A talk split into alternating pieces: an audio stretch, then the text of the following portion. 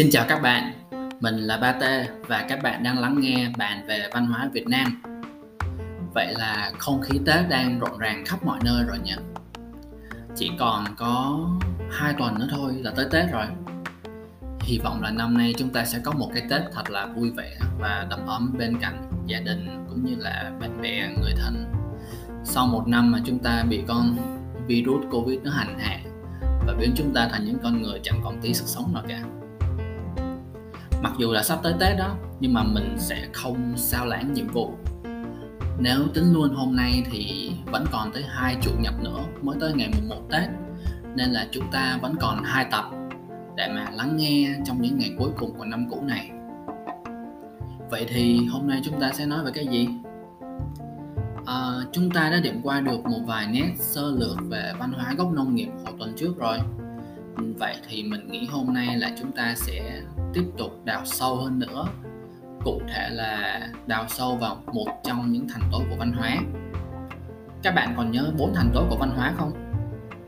À, văn hóa nhận thức nè văn hóa tổ chức cộng đồng văn hóa ứng xử với môi trường tự nhiên và văn hóa ứng xử với môi trường xã hội. À, chúng ta hãy bắt đầu với văn hóa nhận thức nha. Chúng ta hãy cùng tìm hiểu về quan niệm của người gốc nông nghiệp về vũ trụ, cũng như là con người.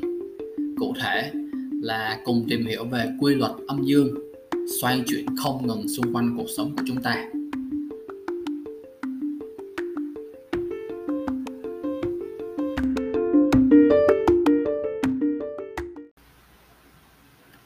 Trong suốt hàng ngàn năm tồn tại và phát triển, người việt chúng ta đã hình thành và đúc kết các kinh nghiệm sống có được khi mà họ tương tác với môi trường xung quanh à, thành những tri thức nè các bài học cuộc sống và đặc biệt là các triết lý về con người và vũ trụ quanh ta. Con người chúng ta cố gắng tìm hiểu xem ý nghĩa thực sự của cuộc sống này là gì. Tại sao vũ trụ được hình thành rồi bản chất của vũ trụ rồi không gian của vũ trụ ra sao rồi thời gian di chuyển như thế nào trong vũ trụ? Và trong tập ngày hôm nay, chúng ta sẽ bàn về quan niệm, triết lý của người xưa về bản chất của vũ trụ, cụ thể là triết lý âm dương. Triết lý mà dân tộc ta đã thấm nhuần nó vào trong tim, trong máu của mỗi người, và vẫn luôn hàng ngày vận dụng triết lý đó vào trong cuộc sống. Nhân tiện nói đến cuộc sống hàng ngày á, chúng ta sẽ bàn về các cặp đối lập vẫn luôn hiện hữu xung quanh chúng ta. Vậy thì các cặp đối lập là gì?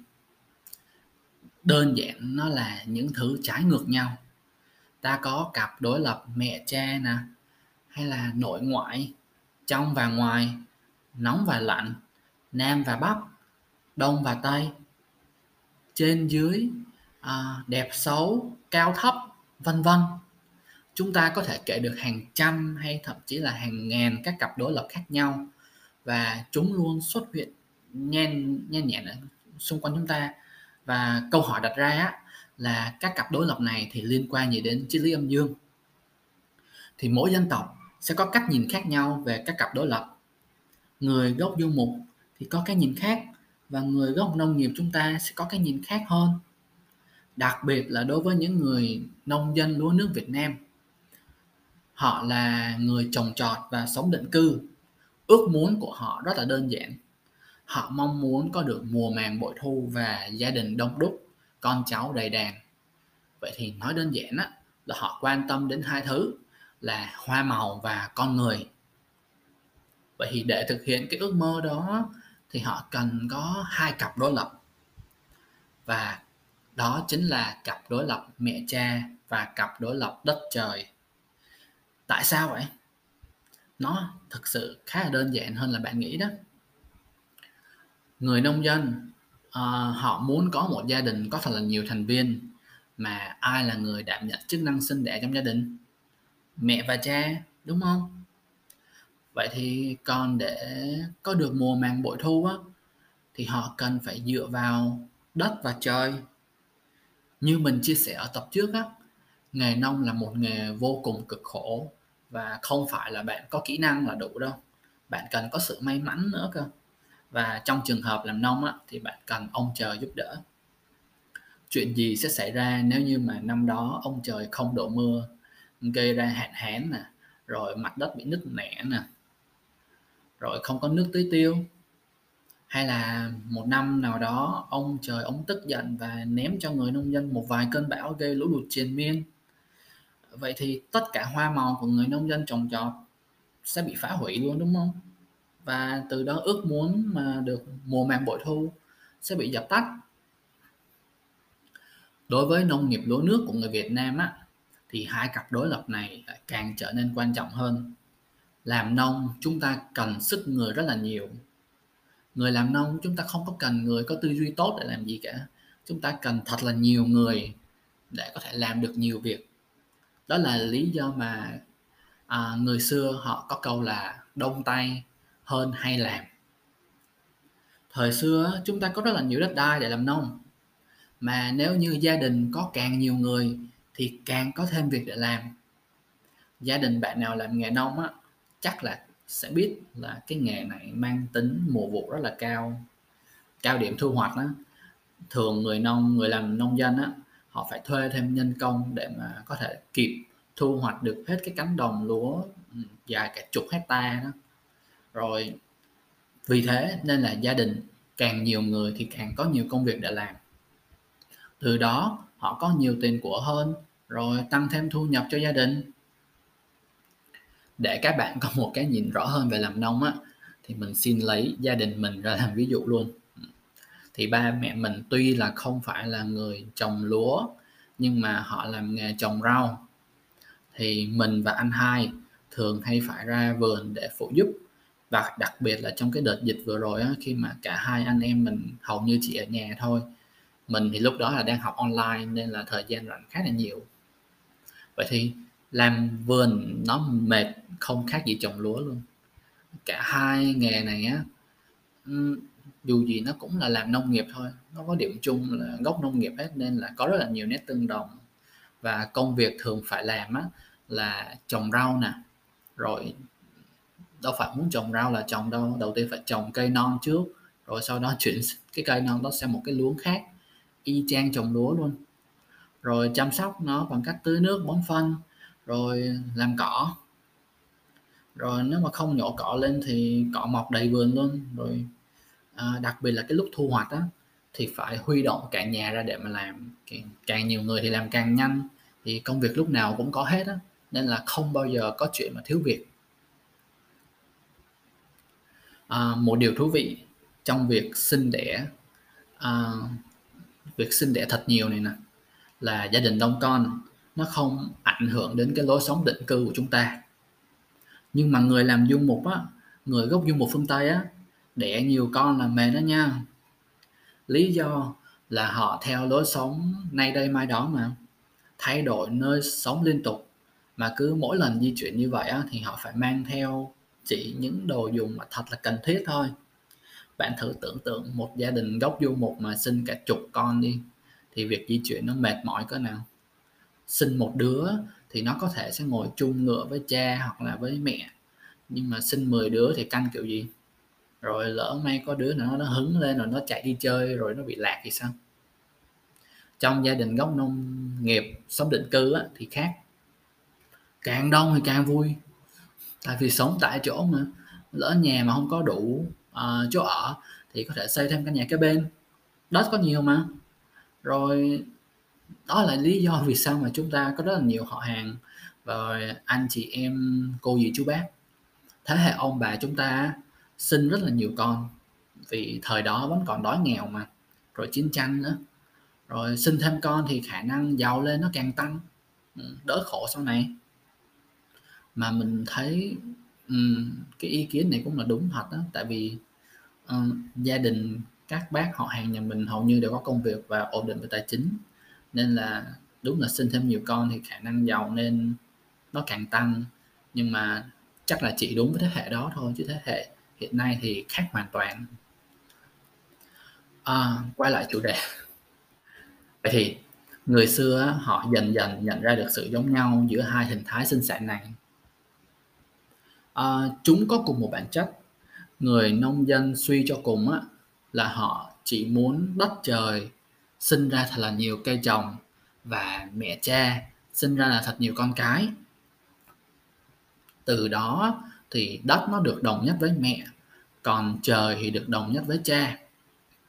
Việc đồng nhất hai cặp mẹ cha và đất trời này nè là sự khái quát đầu tiên dẫn tới triết lý âm dương chính nhờ vào cái quan niệm âm dương này á mà hai cặp đối lập gốc mẹ cha và đất trời mà người xưa mới dần dần suy nghĩ ra được thêm nhiều cặp đối lập khác nữa. Cũng như là xác định xem liệu sự vật hiện tượng này là nó âm hay là nó dương. Ví dụ như cặp mẹ cha đi các bạn nghĩ ai là âm ai là dương? Ừ, cho 5 giây suy nghĩ. Trong lúc đó thì mình sẽ phân tích một chút để các bạn nhìn rõ hơn. Người mẹ um, cái này chỉ là quan niệm của người xưa thôi nha. Thì họ gắn người mẹ với những đức tính như là mềm dẻo nè linh hoạt nè sống tình cảm nè. Và mặc dù là vẫn đúng với hiện tại nhưng mà chắc chắn là không đúng hoàn toàn. Vậy nên với những đức tính như vậy á thì người mẹ được coi là âm. Còn người cha á, thì thường được xã hội xem là những người à, cứng rắn nè họ sống lý trí nè rồi còn lâu lâu sử dụng bạo lực nữa rồi không sống tình cảm bằng người mẹ rồi à, họ có à, cơ bắp mạnh mẽ rồi nhanh nhẹn nè nên người cha được xác định là dương. Một cặp tiếp theo nha. À, thế còn số chẵn số lẻ thì sao? À, số nào là mang tính âm rồi số nào mang tính dương? Vậy thì để xác định chúng ta sẽ quay về cặp đối lập mẹ cha một tí. Người mẹ là người sinh con mà đúng không? Tuy là một nhưng thực ra lại là hai. Mà người mẹ hồi nãy chúng ta đã xác định là âm rồi nên bây giờ số chẵn gắn với người mẹ nên số chẵn thuộc tính âm. Ngược lại người cha không có khả năng sinh con. À, đứng độc lập một mình suốt cả cuộc đời này luôn vì thế mà số lẻ tương ứng với người cha và tương ứng với tính dương. À, sẵn nói cặp mẹ cha rồi thì thôi mình nói luôn cặp đất trời luôn. À, thì bạn nghĩ sao? Đất và trời cái nào dương rồi cái nào âm? Ok chúng ta cùng phân tích nha. Đất á, thì nó ở dưới nè còn trời thì ở trên cao. Và vì nằm dưới thấp nên là nhiệt độ của đất nó thấp hơn còn mặt trời á, thì nằm gần mặt trời. Lộn bầu trời á, thì nằm gần mặt trời nên nó nóng hơn. Còn về màu sắc thì sao?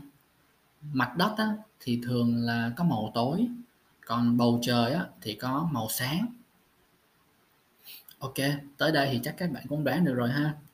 Đất thì mang tính âm còn trời thì mang tính dương. Nhưng mà mình biết đó mặc dù là mình đưa ra cái ví dụ như vậy nhưng chắc là sẽ còn một vài bạn chưa bị thuyết phục hẳn đâu. Thực ra là có cả mình luôn nè tại vì lúc mà mình đọc mấy cái ví dụ trong sách đó, thì mình vẫn cảm thấy nó còn hơi lấn cấn vài chỗ. Ví dụ như là nói mặt đất mà có nhiệt độ thấp thì chắc là bạn chưa đến tâm trái đất bao giờ đâu hả? Tâm trái đất tuy nó tận sâu ở bên trong nhưng mà nhiệt độ của nó tới cả ngàn độ C. Rồi nói bầu trời gần mặt trời nên nóng hơn thì cũng chưa chắc đúng. Bạn thử lên vùng núi coi bạn có thấy nóng không? Đâu phải tự nhiên mà người Sài Gòn thích đi tránh nóng ở Đà Lạt đâu. Ủa vậy nếu vậy người xưa họ sai hả? Bởi vì có một vài ví dụ đâu có đúng với thực tại đâu. Ừm, có một điều mà mình nên nhắc lại là tất cả những triết lý và suy luận của người xưa đều là kinh nghiệm cá nhân của họ, không phải là thực nghiệm được chứng minh bằng khoa học như là người phương Tây nên là chúng ta gặp phải mâu thuẫn là vì thế. Nhưng mà hình như người xưa cũng đã liệu trước được việc này rồi.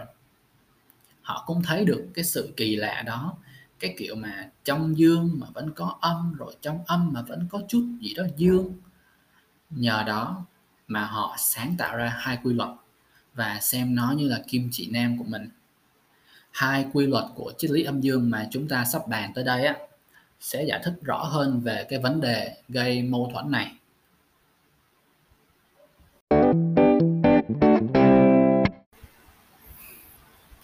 Quy luật đầu tiên của triết lý âm dương là không có thứ gì dương hoàn toàn hay âm hoàn toàn cả.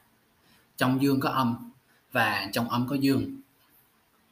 Ví dụ như là trong cái nắng thì tiềm ẩn cái mưa và trong cái mưa cũng tiềm ẩn cái nắng.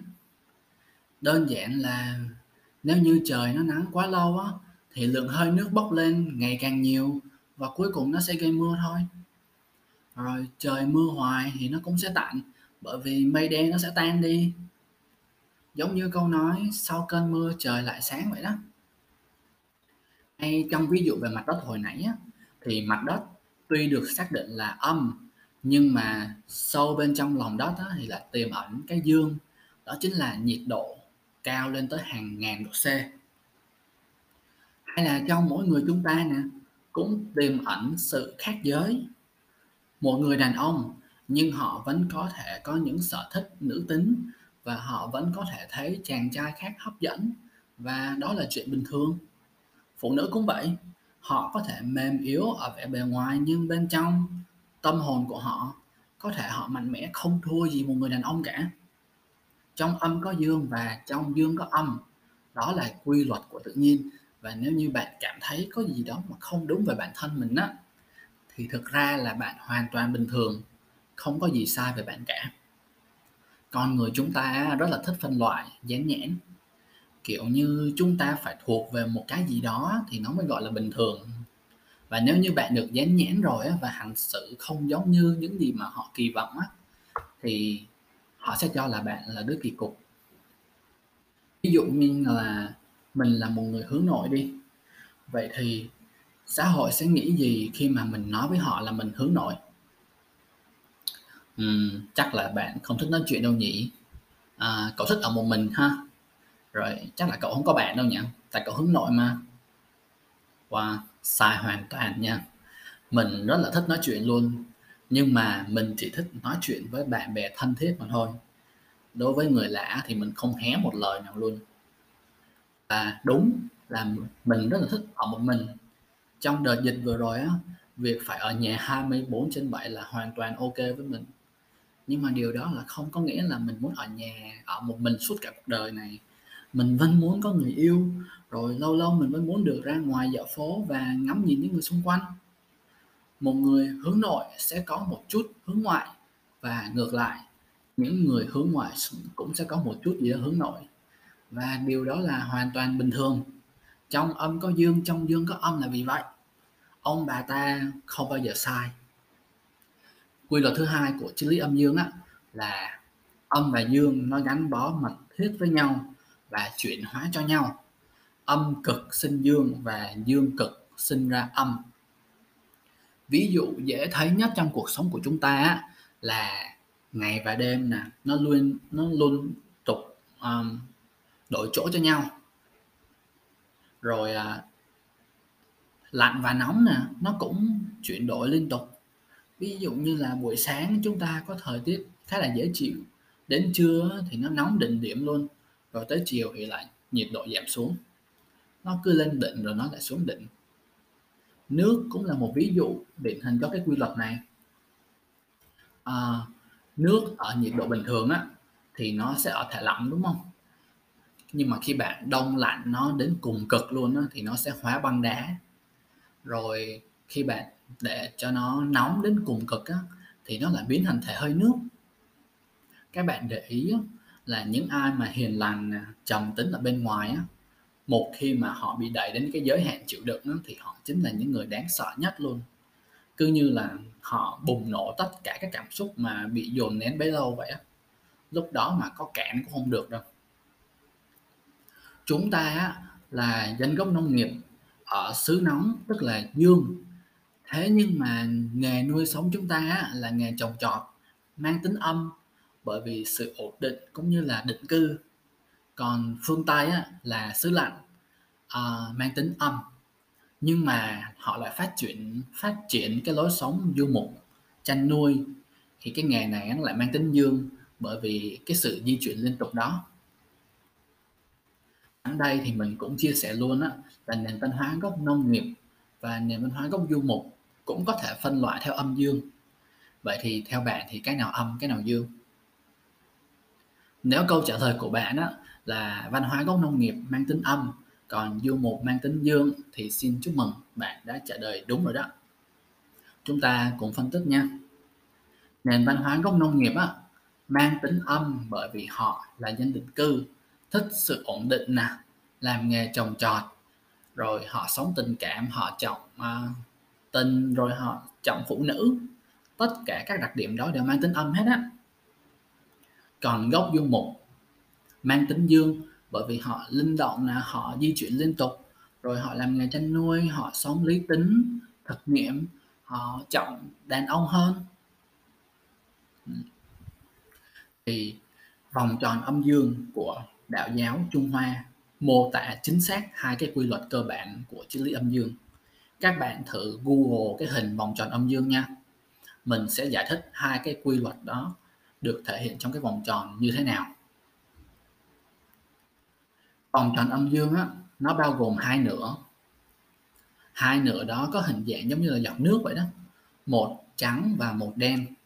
Nhưng mà bên trong giọt trắng á, thì có một chấm đen và ngược lại bên trong giọt đen nó cũng có một chấm trắng vậy thì cái nét vẽ đó mô tả quy luật đầu tiên của triết lý âm dương không có gì hoàn toàn dương và hoàn toàn âm cả trong dương có âm và trong âm có dương. Bây giờ thì mình cần các bạn chú ý vào hình dạng của giọt nước đó thật là kỹ. Nó tròn ở một cái đầu và nó nhọn ở đầu còn lại, đúng không? Rồi bạn thử nhìn cái cách mà hai cái giọt nước đó nó được gắn lại với nhau á. Đầu tròn bên giọt trắng á, nó sẽ chuyển sang đầu nhọn bên giọt đen. Và tương tự thì đầu tròn bên giọt đen nó cũng sẽ chuyển sang đầu nhọn bên giọt trắng. Thì cái hình dạng này mô tả quy luật thứ hai của triết lý âm dương. Âm cực sẽ sinh ra dương và dương cực sẽ sinh ra âm. Vòng tròn âm dương chính là biểu hiện chính xác nhất của triết lý âm dương và hai quy luật cơ bản của nó.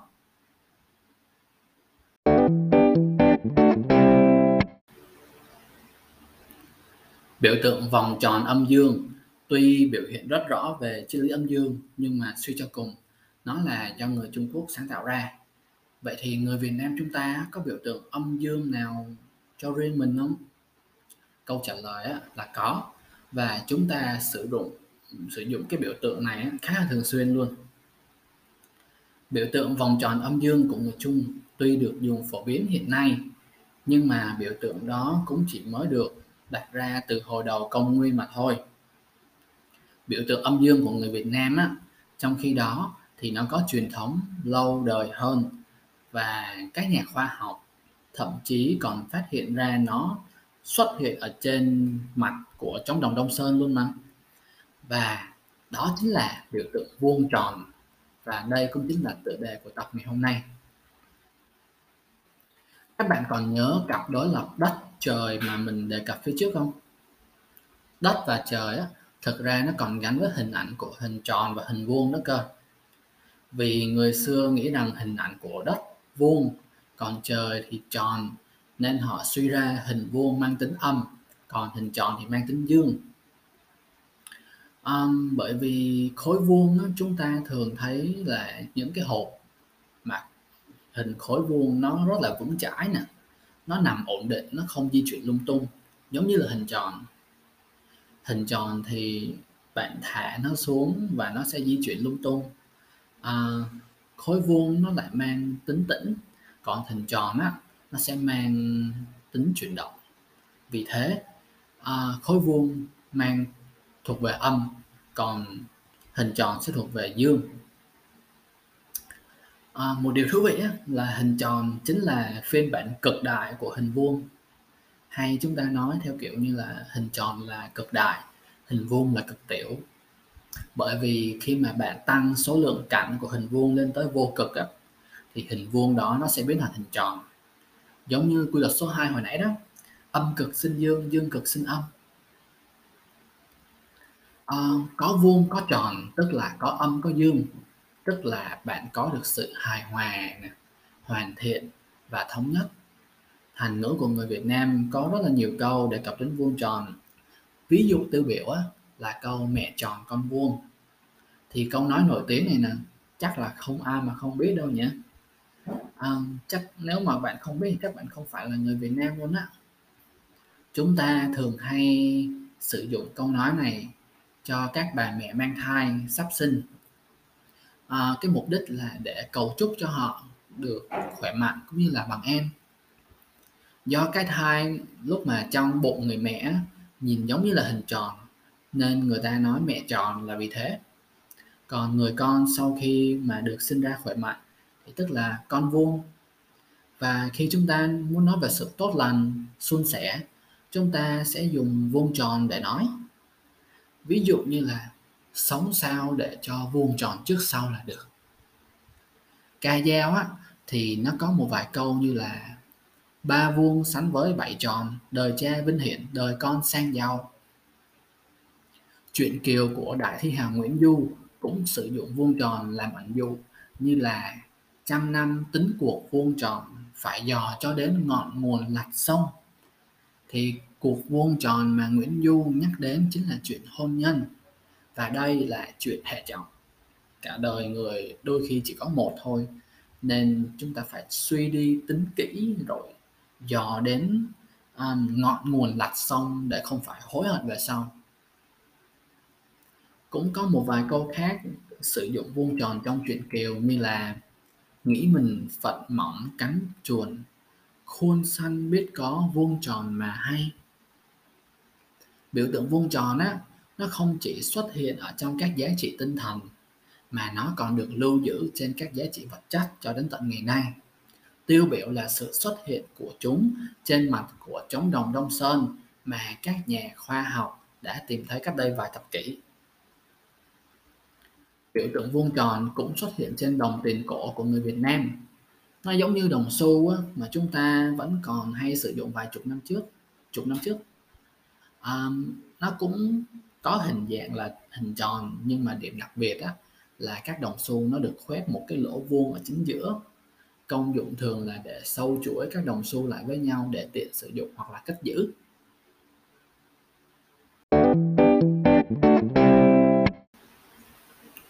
Bây giờ thì mình sẽ kể lại cho các bạn nghe một câu chuyện cổ tích có ẩn chứa rất nhiều điều thú vị. Và câu chuyện này được xem như là chứng cứ về triết lý âm dương từ thời xa xưa. Và đó chính là sự tích bánh trưng bánh dày có khá là nhiều phiên bản khác nhau nên là câu chuyện sau đây mình kể có thể sẽ không giống với những gì mà bạn biết đâu nha.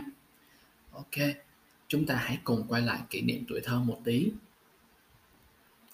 Ngày xưa, đời vua hùng vương thứ sáu, sau khi đánh dẹp xong giặc anh, vua có ý định truyền ngôi cho con. Nhân dịp đầu xuân, vua họp các hoàng tử lại và bảo, con nào tìm được thức ăn ngon lành để bày cổ cho có ý nghĩa nhất, ta sẽ truyền ngôi vua các hoàng tử đua nhau tìm kiếm của ngon vật lạ dâng lên cho vua cha, với hy vọng được giữ trên ngai vàng. Khi đó, người con trai thứ 18 của hùng vương là Tiết Liêu, còn gọi là lan Liêu. Bản tính hiền hậu, đạo đức, hiếu thảo với cha mẹ. Hoàng tử nghĩ rằng chẳng thà không được làm thái tử, chứ bỏ cha mẹ làm người thần hôn định tĩnh. Lòng hoàng tử không đành. Không rời cha mẹ, nhưng hoàng tử cũng không dám làm trái lời vua cha vẫn nghĩ tìm của ngon vật lạ để dâng tiến vua cha và hoàng hậu khi tới kỳ hạn. Và lòng hiếu của hoàng tử đã động tới thần linh. Một hôm tiết liêu nằm mộng thấy có vị thần đến bảo, này con, vật trong trời đất không có gì quý bằng gạo, vì gạo là thức ăn nuôi sống con người. Con nên lấy gạo nếp làm bánh hình tròn và hình vuông, tượng trưng trời và đất. Hãy lấy lá bọc bên ngoài, đặt nhân trong ruột bánh để tượng trưng cha mẹ sinh thành Tích Liêu tỉnh dậy và vô cùng mừng rỡ. Ông làm theo lời thần dặn, chọn gạo nếp thật tốt làm bánh vuông để tượng trưng đất, bỏ vào chõ trưng chín gọi là bánh trưng, và ông dễ xôi làm bánh tròn, tượng trưng trời gọi là bánh dày. Còn lá xanh bọc ở ngoài và nhân ở trong ruột bánh là tượng trưng cha mẹ luôn yêu thương và đùm bọc con cái. Đến ngày hẹn, các hoàng tử đều đem thức ăn đến bày trên mâm, có đủ sơn hào hải vị, rất là nhiều món ngon. Hoàng tử Tiết Liêu chỉ có bánh dày và bánh chưng. Vua Hùng lấy làm lạ nên hỏi. Tiết Liêu thuật lại chuyện thần linh báo mộng và giải thích cho vua cha về ý nghĩa của bánh trưng và bánh dày. Vua cha nếm thử, thấy bánh ngon và khen ngợi về ý nghĩa. Vua cha rất hài lòng và bảo hoàng hậu.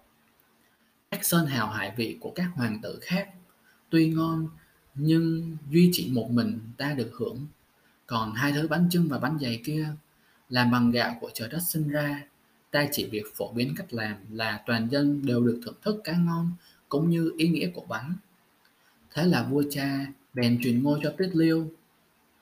Tết năm đó, nhà vua dùng ngay bánh trưng và bánh dày để làm đồ lễ cúng đất trời và cũng truyền dạy cho nhân dân cách làm bánh để dùng trong việc cúng tế.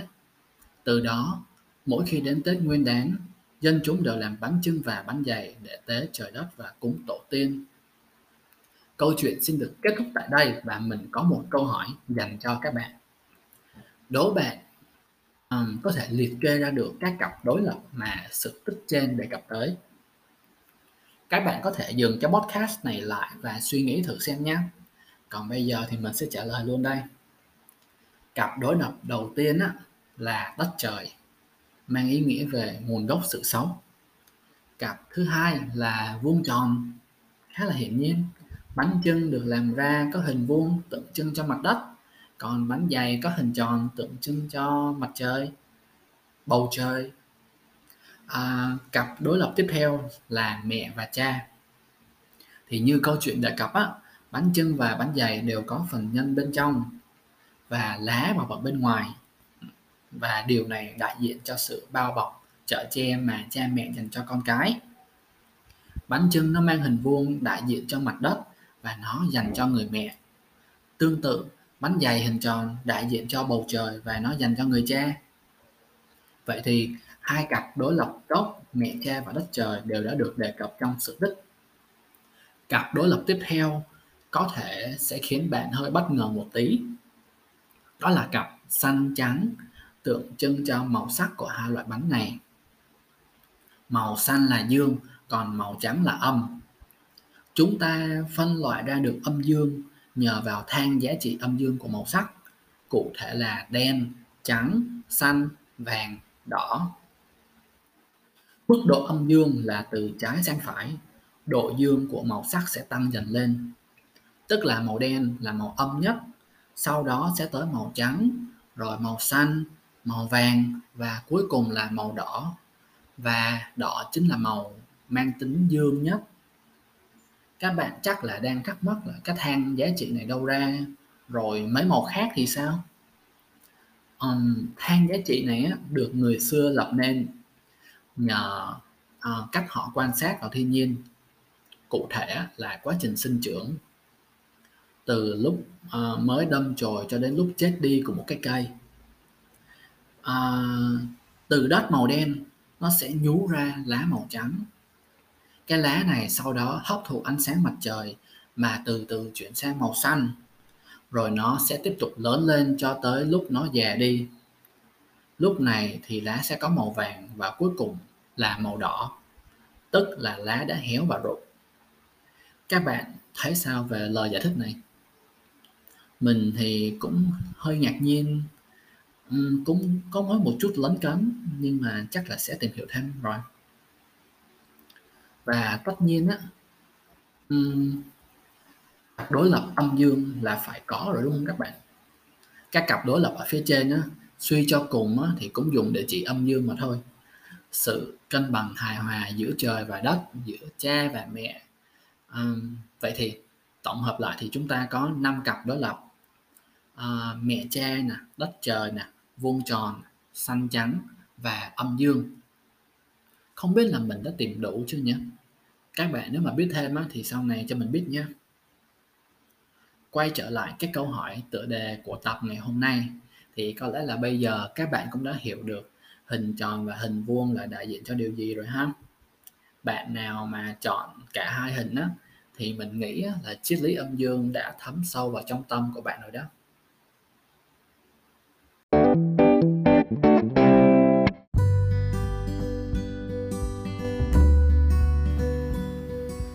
Tập ngày hôm nay về quy luật âm dương xin được dừng lại tại đây.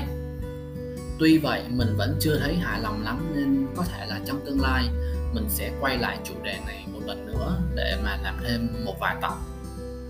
À, Tết này các bạn nhớ sắm cho gia đình mình một cặp bánh trưng và bánh dày nhé. Và nói với ba mẹ rằng trời đất hội tụ trong hai chiếc bánh này và mong rằng gia đình chúng ta sẽ được an lành và vuông tròn trong năm mới 2022 mình cũng xin cập nhật một chút về cái blog mà mình dự định lập. À, để chúng ta có thêm không gian chia sẻ kiến thức á. Mình quyết định là sẽ không lập nữa ít nhất là trong khoảng thời gian này. Mình nghĩ là sau này khi podcast nó phát triển hơn thì lúc đó mới là lúc thích hợp để mở thêm không gian học hỏi. Với lại á, làm blog miễn phí bằng Google nó có khá nhiều bất tiện cũng như là rủi ro thứ nhất là mình không thể tự thiết kế blog theo sở thích của mình, mà phải phụ thuộc hoàn toàn vào mấy cái mẫu có sẵn. Và mấy cái mẫu mặc định đó trông không có đẹp lắm. Thứ hai á, là mặc dù cái blog này là do mình lập nên, nhưng nó sẽ không thuộc quyền sở hữu của mình, mà nó sẽ thuộc về Google.